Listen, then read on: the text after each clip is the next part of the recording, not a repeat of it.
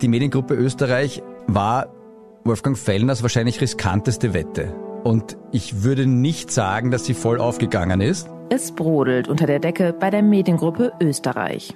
Wolfgang Fellner sitzt noch immer im Chefsessel. Aber es mehren sich die Berichte, wonach der einst so mächtige Medienmacher und sein Imperium geschwächt sind. Wenn man sich die Bilanzen einiger zentraler Firmen dieser Mediengruppe anschaut, dann stehen da noch immer sehr hohe Verbindlichkeiten drinnen. Es geht um Kredite, die fällig werden. Es geht um Entlassungen und um einen Umbau in der Chefetage. Und einige Experten halten Gratiszeitungen wie jene von Fellner gar für ein Auslaufmodell.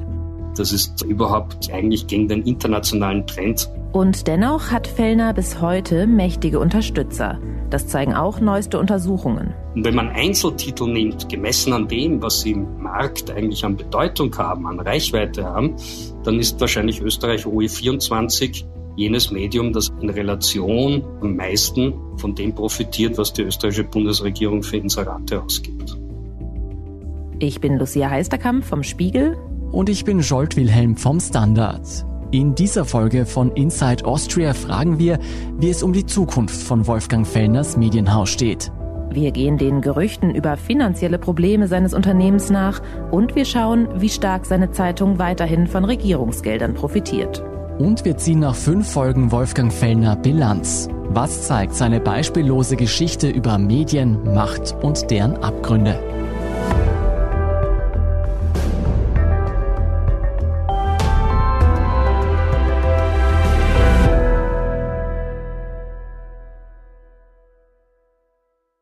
Vorab ein Hinweis, dies ist die fünfte und letzte Folge unserer Reihe über den Medienmacher Wolfgang Fellner.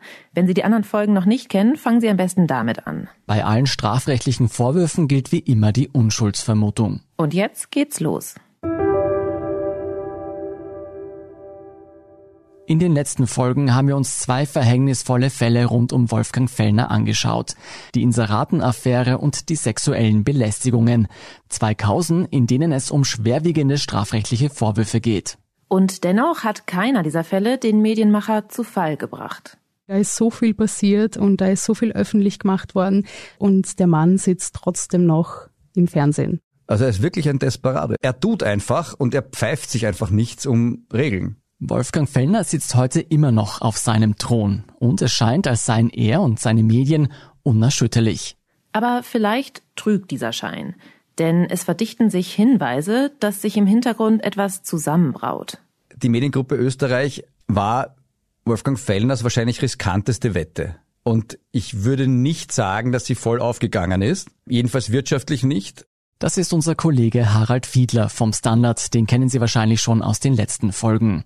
Und er vermutet, dass Fellners Unternehmen in finanziellen Schwierigkeiten steckt.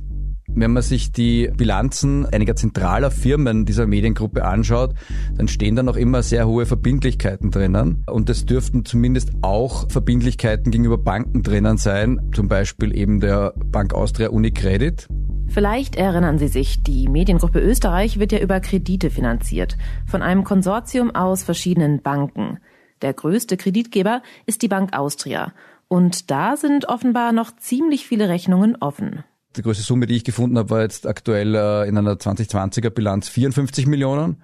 Aber dazu kommen bei anderen Firmen auch noch so zwanzig Millionen Beträge. Kann man nicht addieren, weil möglicherweise Verbindlichkeiten untereinander, unter den Firmen. Wenn unser Kollege hier von den verschiedenen Firmen spricht, heißt das Folgendes. Die Mediengruppe Österreich hat ein ziemlich verschachteltes Firmenkonstrukt. Da den Durchblick zu behalten, ist gar nicht so einfach. Denn im Grunde ist das Unternehmen Österreich ein Sammelsurium an unterschiedlichsten Subfirmen. In meiner Zeit, als ich dort war, gab es ständig neue Firmengründungen. Ich bin selbst mehrfach bei anderen Firmen angestellt gewesen. Das ist Christian Nusser, der ja lange für Fellner gearbeitet hat und zwischenzeitlich Chefredakteur der Tageszeitung Österreich war.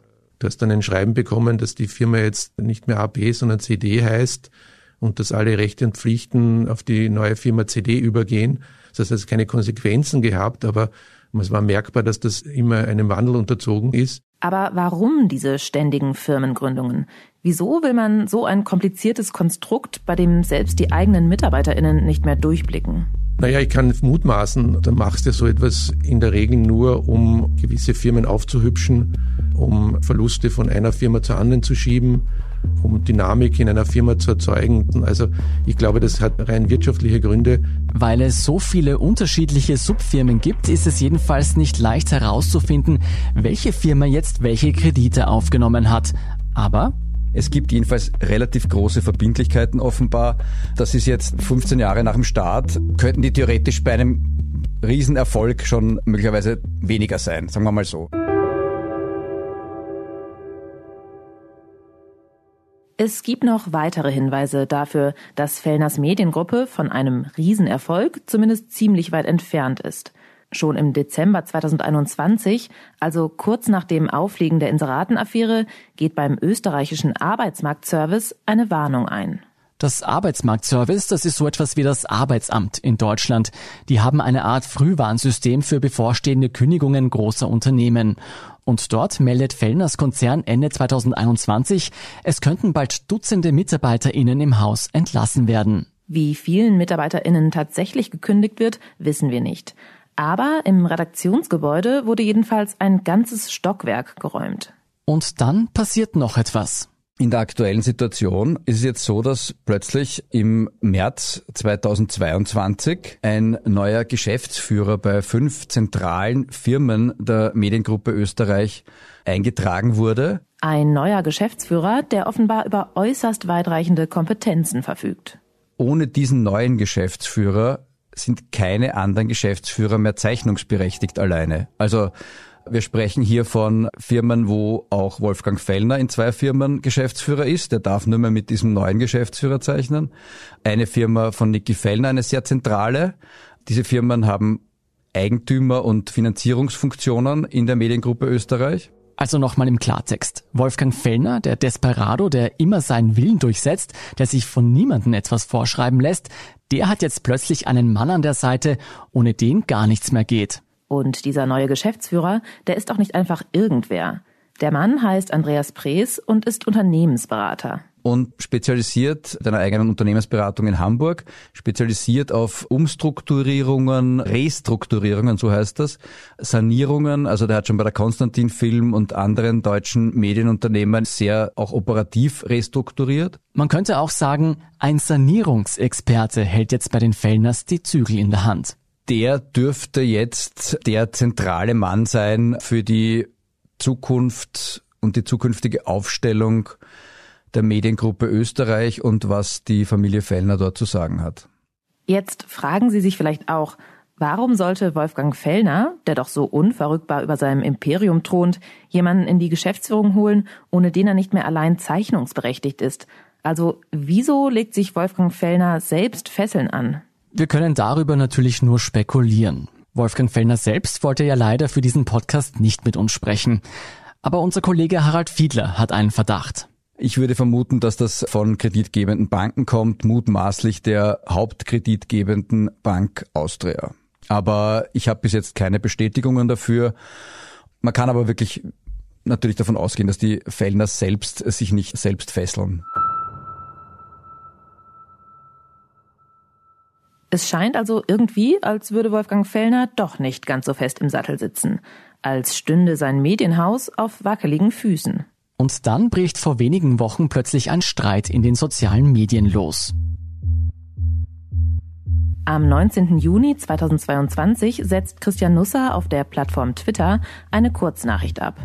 Nusser, nochmal zur Erinnerung, ist ja inzwischen Chefredakteur der Gratiszeitung Heute, also der größten Konkurrenz der Tageszeitung Österreich. Und Nusser twittert Folgendes. Was in Wien die Spatzen so von den Dächern pfeifen. Montag Bankenkrisensitzung zu Fellner Medien. Die Rede ist von einem stillen Ausgleich. Schuldenablass.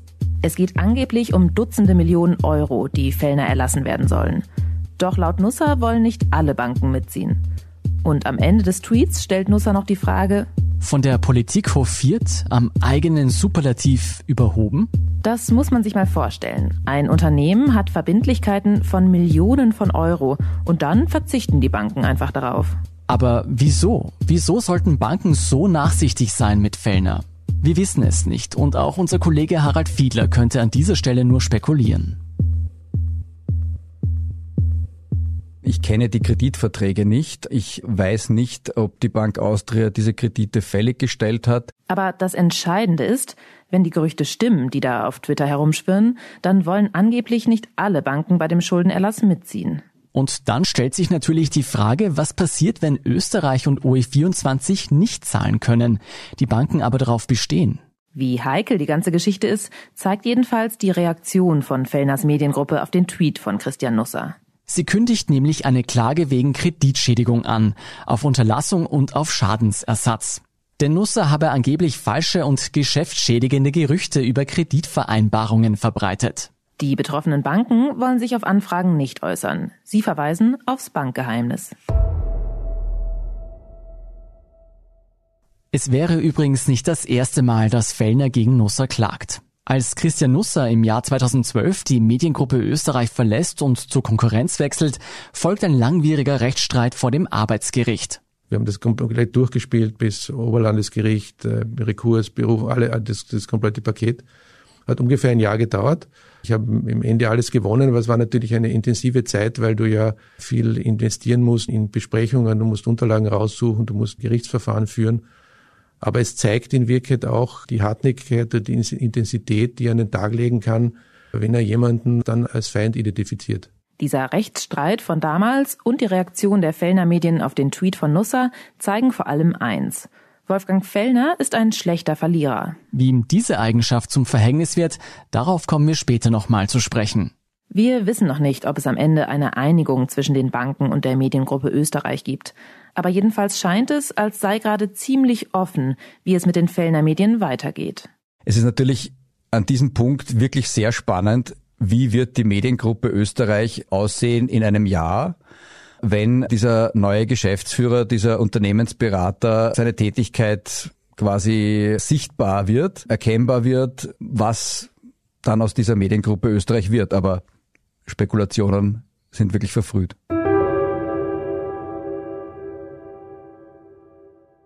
Wir dürfen allerdings eines nicht vergessen, wenn es um die Zukunft der Mediengruppe Österreich geht. Etwas, das auch in dem Tweet von Christian Nusser vorkommt. Von der Politik hofiert. Denn egal auf welch wackeligen Füßen die Mediengruppe Österreich womöglich steht, es gibt da jemanden, der offenbar seine schützende Hand darüber hält.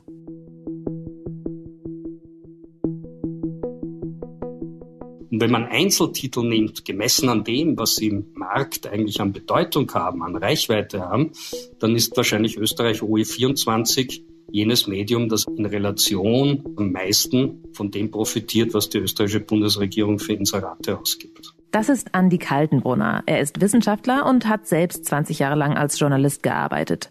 Heute ist er an der Akademie der Wissenschaften tätig und forscht mit dem Institut Medienhaus Wien. In seiner Studie, die am fünften Juli präsentiert wurde, haben sich Kaltenbrunner und sein Team die Verteilung der Regierungsinserate in Österreich angeschaut. Wenn wir die gesamte öffentliche Hand nehmen, das sind dann Bundesregierung, Landesregierungen, Gemeinden, Unternehmen mit öffentlicher Beteiligung, so werden in der sogenannten Transparenzdatenbank zuletzt rund zweihundertfünfundzwanzig Millionen Euro erfasst. Allein diese Höhe der Ausgaben ist laut Kaltenbrunner durchaus außergewöhnlich. Umgelegt auf Deutschland, das zehnmal so groß ist, wären das also in Deutschland über zwei Milliarden Euro, die öffentliche Hand ausgibt. Das ist bei weitem nicht der Fall. Und Deutschland ist ja oft ein ganz guter Maßstab für uns. Da wird höchstens ein Fünftel oder weniger dieser Mittel ausgegeben, je nachdem, wie man rechnet. Tatsächlich geht das Forscherteam davon aus, dass bis zu dreihundert Millionen Euro in Medienkooperationen fließen. Fehlende Transparenzgesetze machen es allerdings schwierig, die genauen Geldflüsse nachzuvollziehen. So viel ist aber klar. fünfundvierzig Millionen Euro davon gab im vergangenen Jahr die österreichische Bundesregierung für Information in Medien, für bezahlte Information aus. Und wiederum achtundzwanzig Millionen davon, das sind also der Großteil oder ein größerer Teil, weit mehr als die Hälfte dieser Mittel, gingen an Zeitungsverlage. Und das haben wir uns sehr genau angeschaut. Und wie diese Millionen verteilt werden, zeigt nochmal recht deutlich, wieso Österreich laut Kaltenbrunner auch als Boulevarddemokratie bezeichnet wird. Gut sechzig Prozent der gesamten Inseratenausgaben der österreichischen Bundesregierung gehen an drei Boulevardzeitungstitel, an die Kronenzeitung, an Österreich O E vierundzwanzig und an Heute. Was aber für uns besonders spannend ist, in totalen Zahlen liegt zwar die Kronenzeitung an der Spitze der Inseratenempfänger. Gemessen an der Leserschaft ist allerdings die Tageszeitung Österreich ganz vorne. Kaltenbrunner zeigt das mit einer kleinen Rechenübung. Der Leserkontakt, wenn wir es rein statistisch betrachten, ist vier Komma zwölf Euro wert. Das wäre mal so ein Richtwert im Durchschnitt. Allerdings ist das ganz unterschiedlich. Pro Kopf und Leser wird bei Österreich O E vierundzwanzig acht Komma dreißig Euro, also mehr als das Doppelte investiert, während andere Titel, österreichischen Nachrichten oder der Standard mit zwei Euro und ein bisschen was, nur halb so viel pro Kopf Ausgaben für die Leserschaft haben. Da fragen wir uns natürlich auch ganz egoistisch, wieso es der Regierung offenbar viermal so viel Geld wert ist, Österreich-LeserInnen zu erreichen, als eben zum Beispiel Standard-LeserInnen. Der ehemalige Bundeskanzler Sebastian Kurz hat das einmal mit einer Formel erklärt, an der man sich orientieren würde. Bei der geht es angeblich einerseits um die Größe der Leserschaft, aber auch um die Auflage der Zeitung. Und das ist, wenn es um Gratiszeitungen geht, die ja immerhin umsonst verteilt werden, ziemlich problematisch. Das sehen wir als aus sozusagen Forschungssicht kurios, weil das ist eigentlich eine Förderung für eine bestimmte Produktionsbedingung. Das hat ja nichts damit zu tun, ob man jetzt Leute erreicht. Und das führt strategisch dazu, bei Anwendung dieser Formel, dass mehr Geld an Gratiszeitungen geht, weil Gratiszeitungen müssen besonders viele Stücke herstellen, um irgendwie ein Publikum mitzunehmen, während Abo- und Kaufzeitungen ja relativ genau wissen, wen sie erreichen, deswegen zielgerichtet produzieren können. Dazu kommt, dass auch diese Formel, von der Sebastian Kurz mal gesprochen hat, bei der Inseratenverteilung offenbar nicht wirklich berücksichtigt wird. So haben etwa das Innenministerium oder das Landwirtschaftsministerium gleich neunzig Prozent ihrer Inseratenaufwendungen an die drei großen Boulevardzeitungen verteilt. Und nur zehn Prozent gingen an alle übrigen Printmedien. Und dabei fällt auf, alle Ministerien, die den Boulevard und speziell Österreich überproportional gut mit Inseraten versorgen, sind in Ö V P-Hand. Beim grünen Koalitionspartner läuft das ganz anders ab. Was wir auch sehen, gerade jüngeren Datums, ist, dass sich insbesondere das Umwelt- und Klimaministerium, das von den Grünen geführt wird, um eine sehr breite Streuung nunmehr bemüht, dieser Informationsausgaben. Das heißt auch, dass der Anteil der Zeitungserlöse zurückgeht an den gesamten Informationsausgaben, weil Zeitungen ja nicht mehr so bedeutsam sind. Und das heißt, dass breiter gestreut wird und offensichtlich Pläne gemacht werden. Weniger nachvollziehbar sind da eben die Ausgaben der türkisen Ministerien. Das Motto dort lautet offenbar: Jeder macht, was er will, und das zum Teil nach möglicherweise persönlichen und parteipolitischen Befindlichkeiten.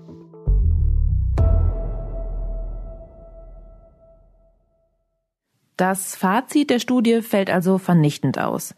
Die Regierung verteilt Inserate und damit Steuergelder ohne klare Linie, oft intransparent und zum Vorteil von Boulevard- und Gratiszeitungen. Und sie zeigt, dass Fellners Medien massiv von der Ö V P gefördert werden. Dabei halten Wissenschaftler wie Kaltenbrunner das Konzept von Gratiszeitungen für gar nicht zeitgemäß. Das ist überhaupt eigentlich gegen den internationalen Trend, wenn man Journalismus helfen will, der bezahlt sein soll. Und das Zweite ist, dass man gewissermaßen Papierproduktion, Bäume fällen finanziert, weil das die Infrastrukturbedingung dafür ist. Dass die Ö V P trotzdem Millionen in Fellners Österreich pumpt, das wirkt sich nicht nur auf die Macht und den Reichtum des Mannes aus, der dort im Chefsessel sitzt. Die Konsequenzen dieser ungerechten Förderung sind laut Kaltenbrunner noch viel weitreichender. Wenn wir wollen, dass Journalismus gefördert wird, der unabhängig ist, dann ist grundsätzlich mal jegliche Form der intransparenten Geldvergabe schädlich, weil sie Journalismus abhängig macht oder tendenziell abhängig machen könnte. Und noch dazu viele Menschen glauben, das gilt ganz generell nach den jüngsten Korruptionsaffären. Tatsächlich bezeichnet Andy Kaltenbrunner die Medienkooperationen der Regierung als demokratiepolitisch gefährlich. Wir wissen, dass in Ländern, wo der Zugriff von Politik über öffentliche Mittel auf Journalismus stärker ist, wir brauchen nur nach Europas Osten schauen, nach Ungarn etwa oder Polen, dass in diesen Ländern wir eine Erosion der Demokratie in vielerlei Feldern erleben, weil es eben keinen Journalismus mehr gibt, der hier kritisch agieren kann, überhaupt medienpolitisch. Wenn Österreichs Medienlandschaft weniger anfällig für politische Einflussnahme werden soll, dann bräuchte es an erster Stelle mehr Transparenz. Also Kommunikationskonzepte hätten öffentlich zu sein. Ebenso die präzise Zuordnung, warum welche Gelder wohin gestreut werden, um diese Kommunikationsaufgabe zu erfüllen. und letztlich eine Evaluierung, das ist jeder Regierung zumutbar, ist denn das gelungen? Wen haben wir erreicht? Welche Wirkung haben wir erzielt? Das, was jede kleinere Kaufhauskette tut, müsste auch einer Bundesregierung möglich sein. Das wäre das Profane dabei.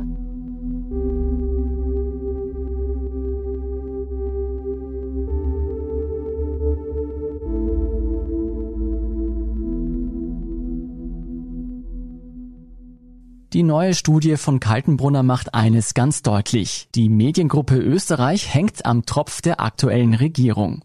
Denn deren Inserate machen einen bedeutenden Anteil der Einnahmen aus. In Gruppen wie Österreich liegt das jenseits der zwanzig Prozent, jetzt bei aller Vorsicht sogar gerechnet. Das heißt aber, wenn ich hundert Millionen Umsatz habe und vier Millionen Gewinn ausweise und zwanzig Millionen oder mehr kommen von der öffentlichen Hand, dass ich ein großes Problem hätte, würde mir diese diesen Umsatz entziehen. Es wäre für fast alle Tageszeitungen in Österreich schwer, gäbe es nicht die öffentliche Hand mit ihren Förderungen und Inseraten. Aber weit überproportional ist der Anteil der Bedeutung bei den Gratiszeitungen, die ohne öffentliche Hand und ohne Ausgaben nicht existenzfähig wären.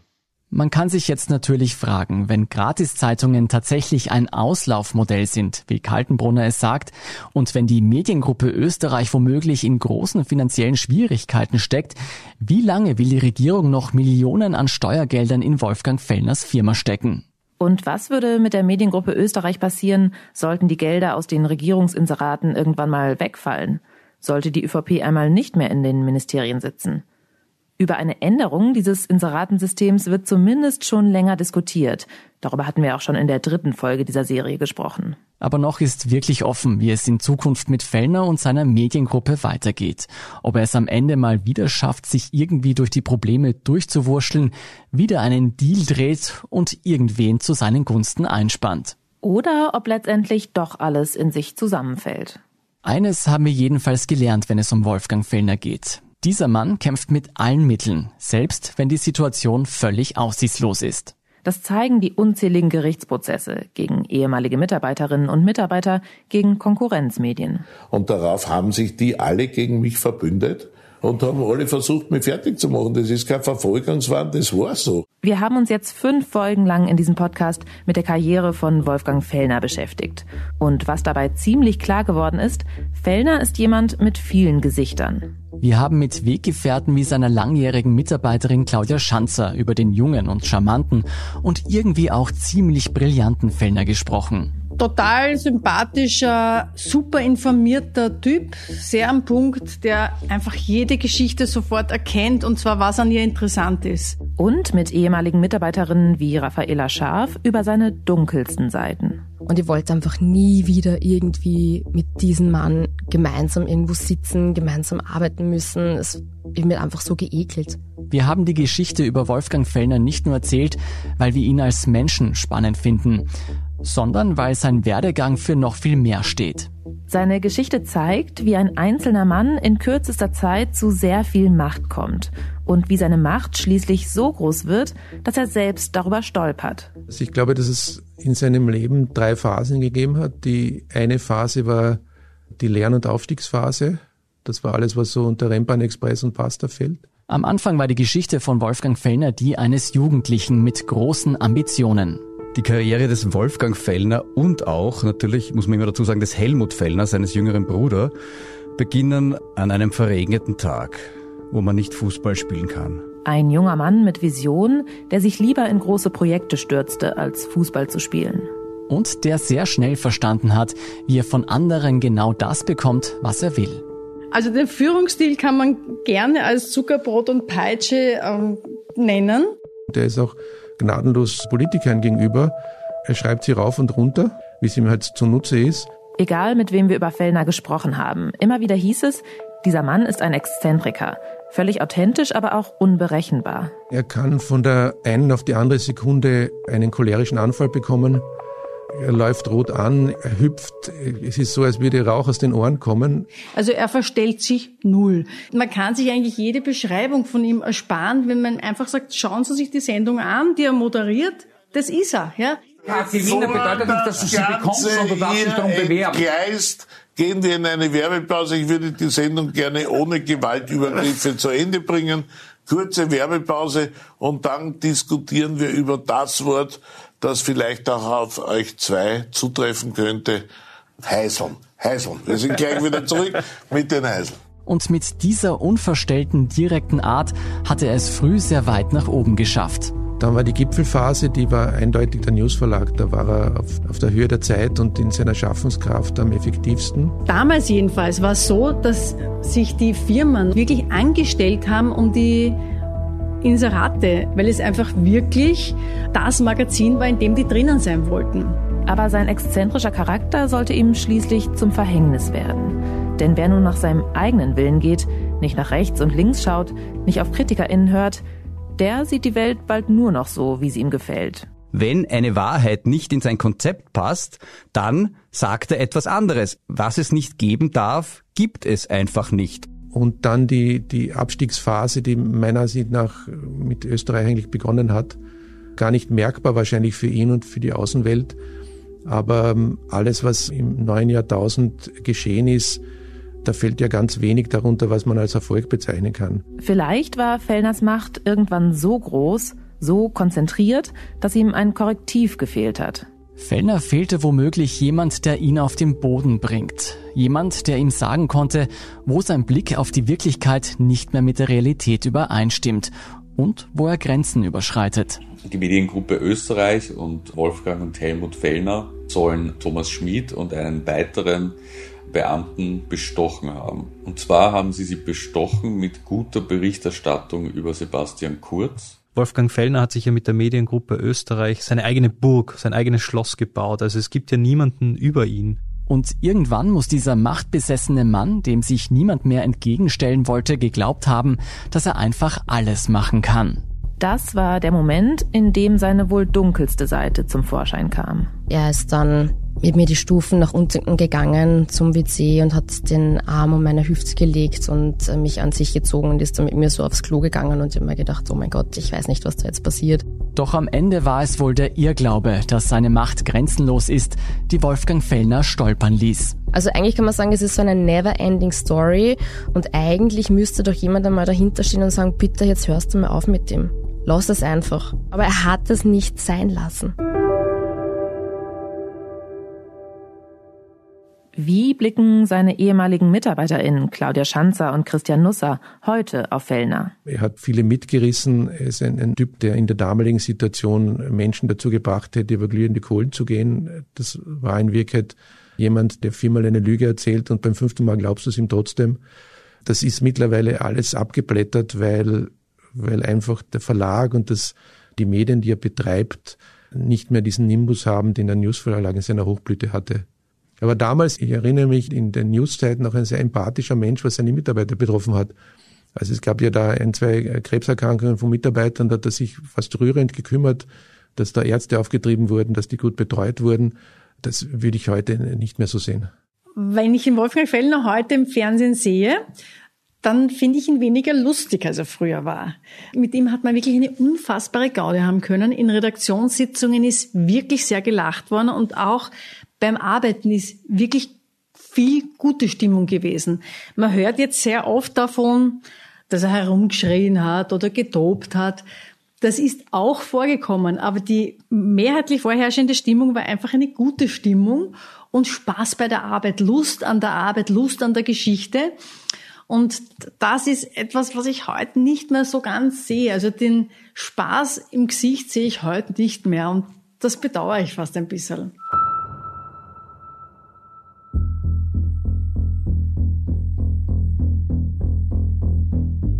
Wolfgang Fellners Geschichte, sie ist noch nicht auserzählt. Und an seiner Karriere hängen auch viele andere Geschichten, die Schicksale von hunderten MitarbeiterInnen. Und ich würde wetten, dass wir nicht das letzte Mal über ihn gesprochen haben. Inside Austria hören Sie auf allen gängigen Podcast-Plattformen, auf der Standard Punkt A T und auf Spiegel Punkt D E. Und bevor wir jetzt zum Abspann kommen, an dieser Stelle noch ein Hinweis in eigener Sache. Das war vorerst tatsächlich meine letzte Folge Inside Austria. Ich verabschiede mich bis zweitausenddreiundzwanzig in die Elternzeit. Mein Platz wird meine liebe Kollegin Antonia Raut einnehmen. Also ich werde dich auf jeden Fall sehr vermissen, Scholt, und hoffe, du bleibst uns zumindest noch als treuer Hörer und mit Kritik und Feedback im Hintergrund erhalten. Ja, das sowieso. Hinter den Kulissen werde ich sicher noch herumschwirren. Kennst mich ja. Es war mir jedenfalls auch eine große Freude und Ehre, mit dir diesen Podcast gestalten und mitmoderieren zu dürfen. Und ich freue mich sehr auf eure kommenden Folgen gemeinsam. Ich werde auf alle Fälle als treuer Hörer erhalten bleiben. Und wenn Ihnen dieser Podcast genauso gut gefällt wie mir, dann folgen Sie uns doch am besten auf Apple Podcasts, Spotify oder wo auch immer Sie Ihre Podcasts am liebsten hören, und lassen Sie uns auch gleich ein paar Sterne da. Kritik, Feedback oder Vorschläge zum Podcast wie immer gerne an inside austria at spiegel punkt de. Oder an podcast at derstandard punkt at. Unsere journalistische Arbeit können Sie am besten mit einem Abonnement unterstützen. Und unsere Hörerinnen und Hörer können mit dem Rabattcode STANDARD drei Monate lang für dreißig Euro das Angebot von Spiegel Plus testen und fünfzig Prozent sparen. Alle Infos dazu finden Sie auf spiegel.de slash der Standard. Alle Links und Infos stehen wie immer auch in den Shownotes zu dieser Folge. Danke fürs Zuhören und allen, die auch hinter den Kulissen an diesem Podcast mitwirken. Das waren diesmal vor allem Antonia Raut, Olaf Heuser und Christoph Grubitz. Ich bin Lucia Heisterkamp. Ich bin Jolt Wilhelm. Wir sagen Tschüss und Baba.